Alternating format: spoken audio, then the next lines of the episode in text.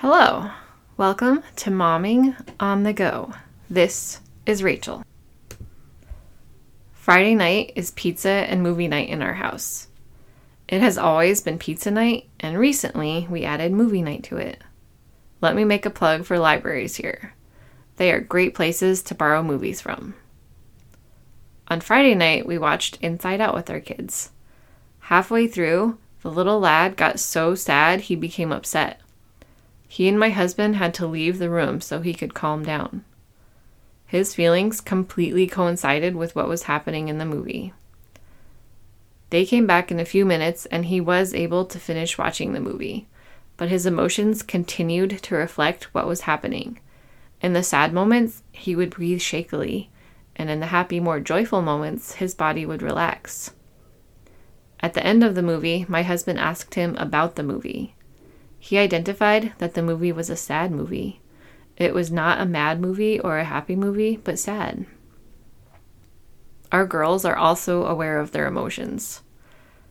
During the second half of the movie, we noticed that Kezzy was not so silently weeping, and Greta may have also had suspicious moisture around her eyes. They were on the edges of their seats and completely involved in what was happening. I moved to sit between the girls and felt Kezzy's whole body stiffen and relax with what was going on. We didn't mean to torture our kids. Maybe we should have waited until they were all a little older to watch the movie. We didn't know that Oren would be so impacted by the feelings aspect of the movie. He has always had big feelings. When he feels things, he feels them in a big way and he expresses them that way. He has not figured out how to handle those emotions or control his reactions. At one point, I wondered briefly if we should stop the movie and then realized that by stopping it, we would leave them with an unresolved situation. So we finished the movie so they could have some closure and so we could talk about and process it with them. As the parents, we knew that the movie had a happy ending. We are typically pretty careful with what our kids watch, and they have not seen many of the movies their friends have seen. That's how I grew up, and I survived and now appreciate it, so I know my kids will also survive. After Oren's breakdown, we made a few changes. First, instead of sitting by his sisters, Oren sat in the daddy's lap. Daddy is a safe person. Oren loves him. Second, I made some popcorn. I learned from Shakespeare that every tragedy has its comic relief to give people some emotional relief and emotional fortitude to keep them involved in the story. The popcorn was enough of a special treat to lighten the mood and add a little bit of happy to the uncertainty and sadness in the movie. Third, I sat with my daughters and drew them close to me. This didn't change the emotions they were experiencing, but it gave them someone safe and bigger than them to lean up against and feel safe with. My kids are very aware of their emotions. Maybe part of that is because I have my master's in counseling and having them know their emotions is important to me. When you can correctly identify your emotions, it is also easier to figure out how to handle them and what to do with them. I don't always know what to do with my emotions.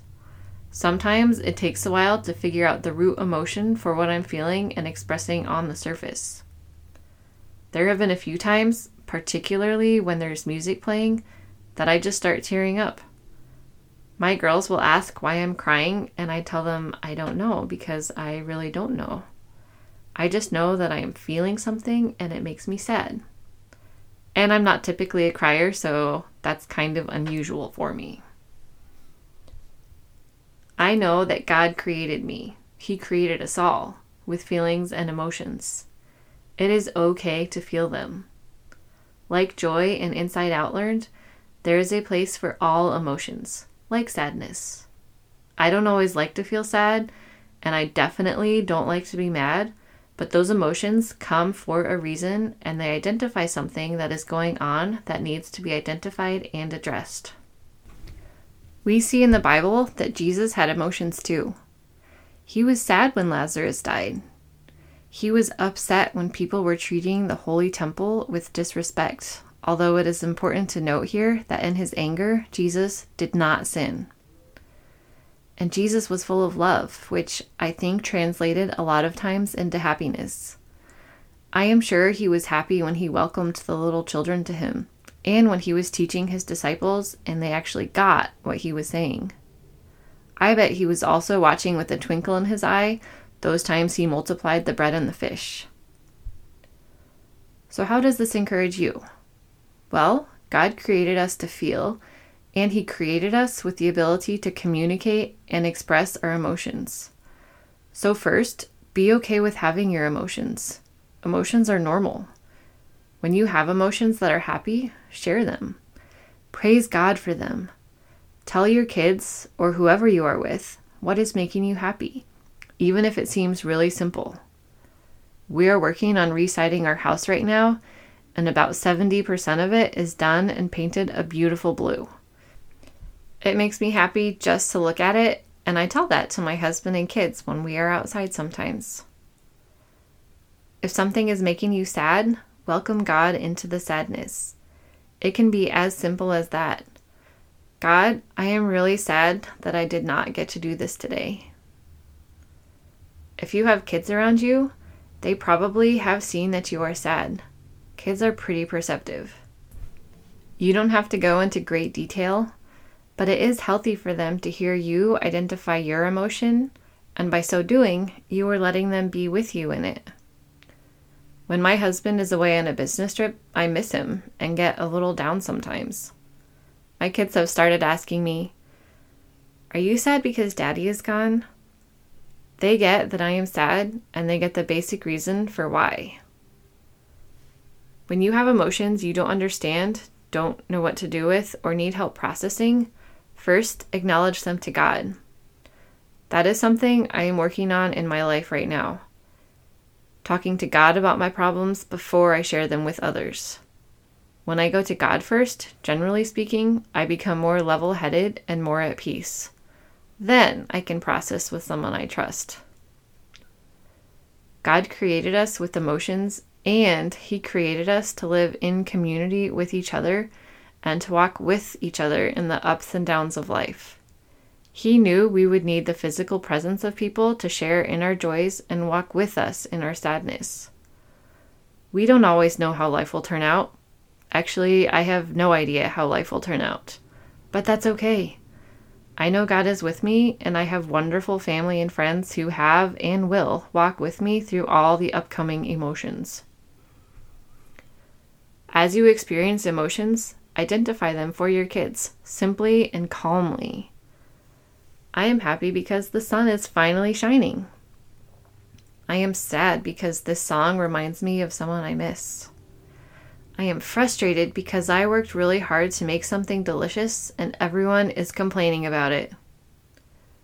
If you can verbally identify and then calmly and peacefully explain why you are feeling how you're feeling, your kids can learn to do that too. When they have emotions, especially if they are younger, you can help them identify them. When my two year old is crying because the daddy went to work, I say, You look sad. Are you sad because daddy went to work? Inevitably, he will nod his head in the affirmative.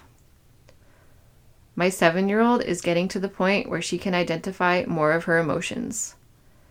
When she is obviously upset, I will ask her what she is feeling and she has started responding with something like, I'm frustrated because I really wanted to do this and you told me I couldn't. Rather than battling an unknown feeling or issue, we can then process what happened and move forward with the safe and healthy resolution. My oldest daughter and I recently made up a kind of game, labeling all the different ways we could feel. It started slowly with the basic feelings sad, mad, glad. She likes to rhyme. But then, as we kept going, she kept thinking of more. We stopped after about 15 minutes, not because we ran out of feelings, but because everyone else was waiting for us because it was time for bed. Emotions are part of what it means to be human. They can be fun to explore when they are happy or confusing or overwhelming when they are not. Sometimes they are stressful, scary, and intimidating. Whatever they are, I encourage you to take them to God. Journal about them. Try to identify them. Talk about them with safe people you trust and figure out healthy ways of expressing them the happy emotions and the ones that are not. If you need a counselor, find a counselor. When I was in grad school, my counselor helped me work through some tough issues I was going through. God cares about you, and He cares about your emotions. My husband and I cared about the emotions our kids were feeling while we watched our movie on Friday night. At the end of the movie, Kezzy said, There might be some water in my popcorn cup from my tears. My heart melted a little bit, and I hugged her. Did you know that God knows all the tears you cry? Psalm 56 8, and this is in the New Living Translation. You keep track of all my sorrows. You have collected all my tears in your bottle. You have recorded each one in your book.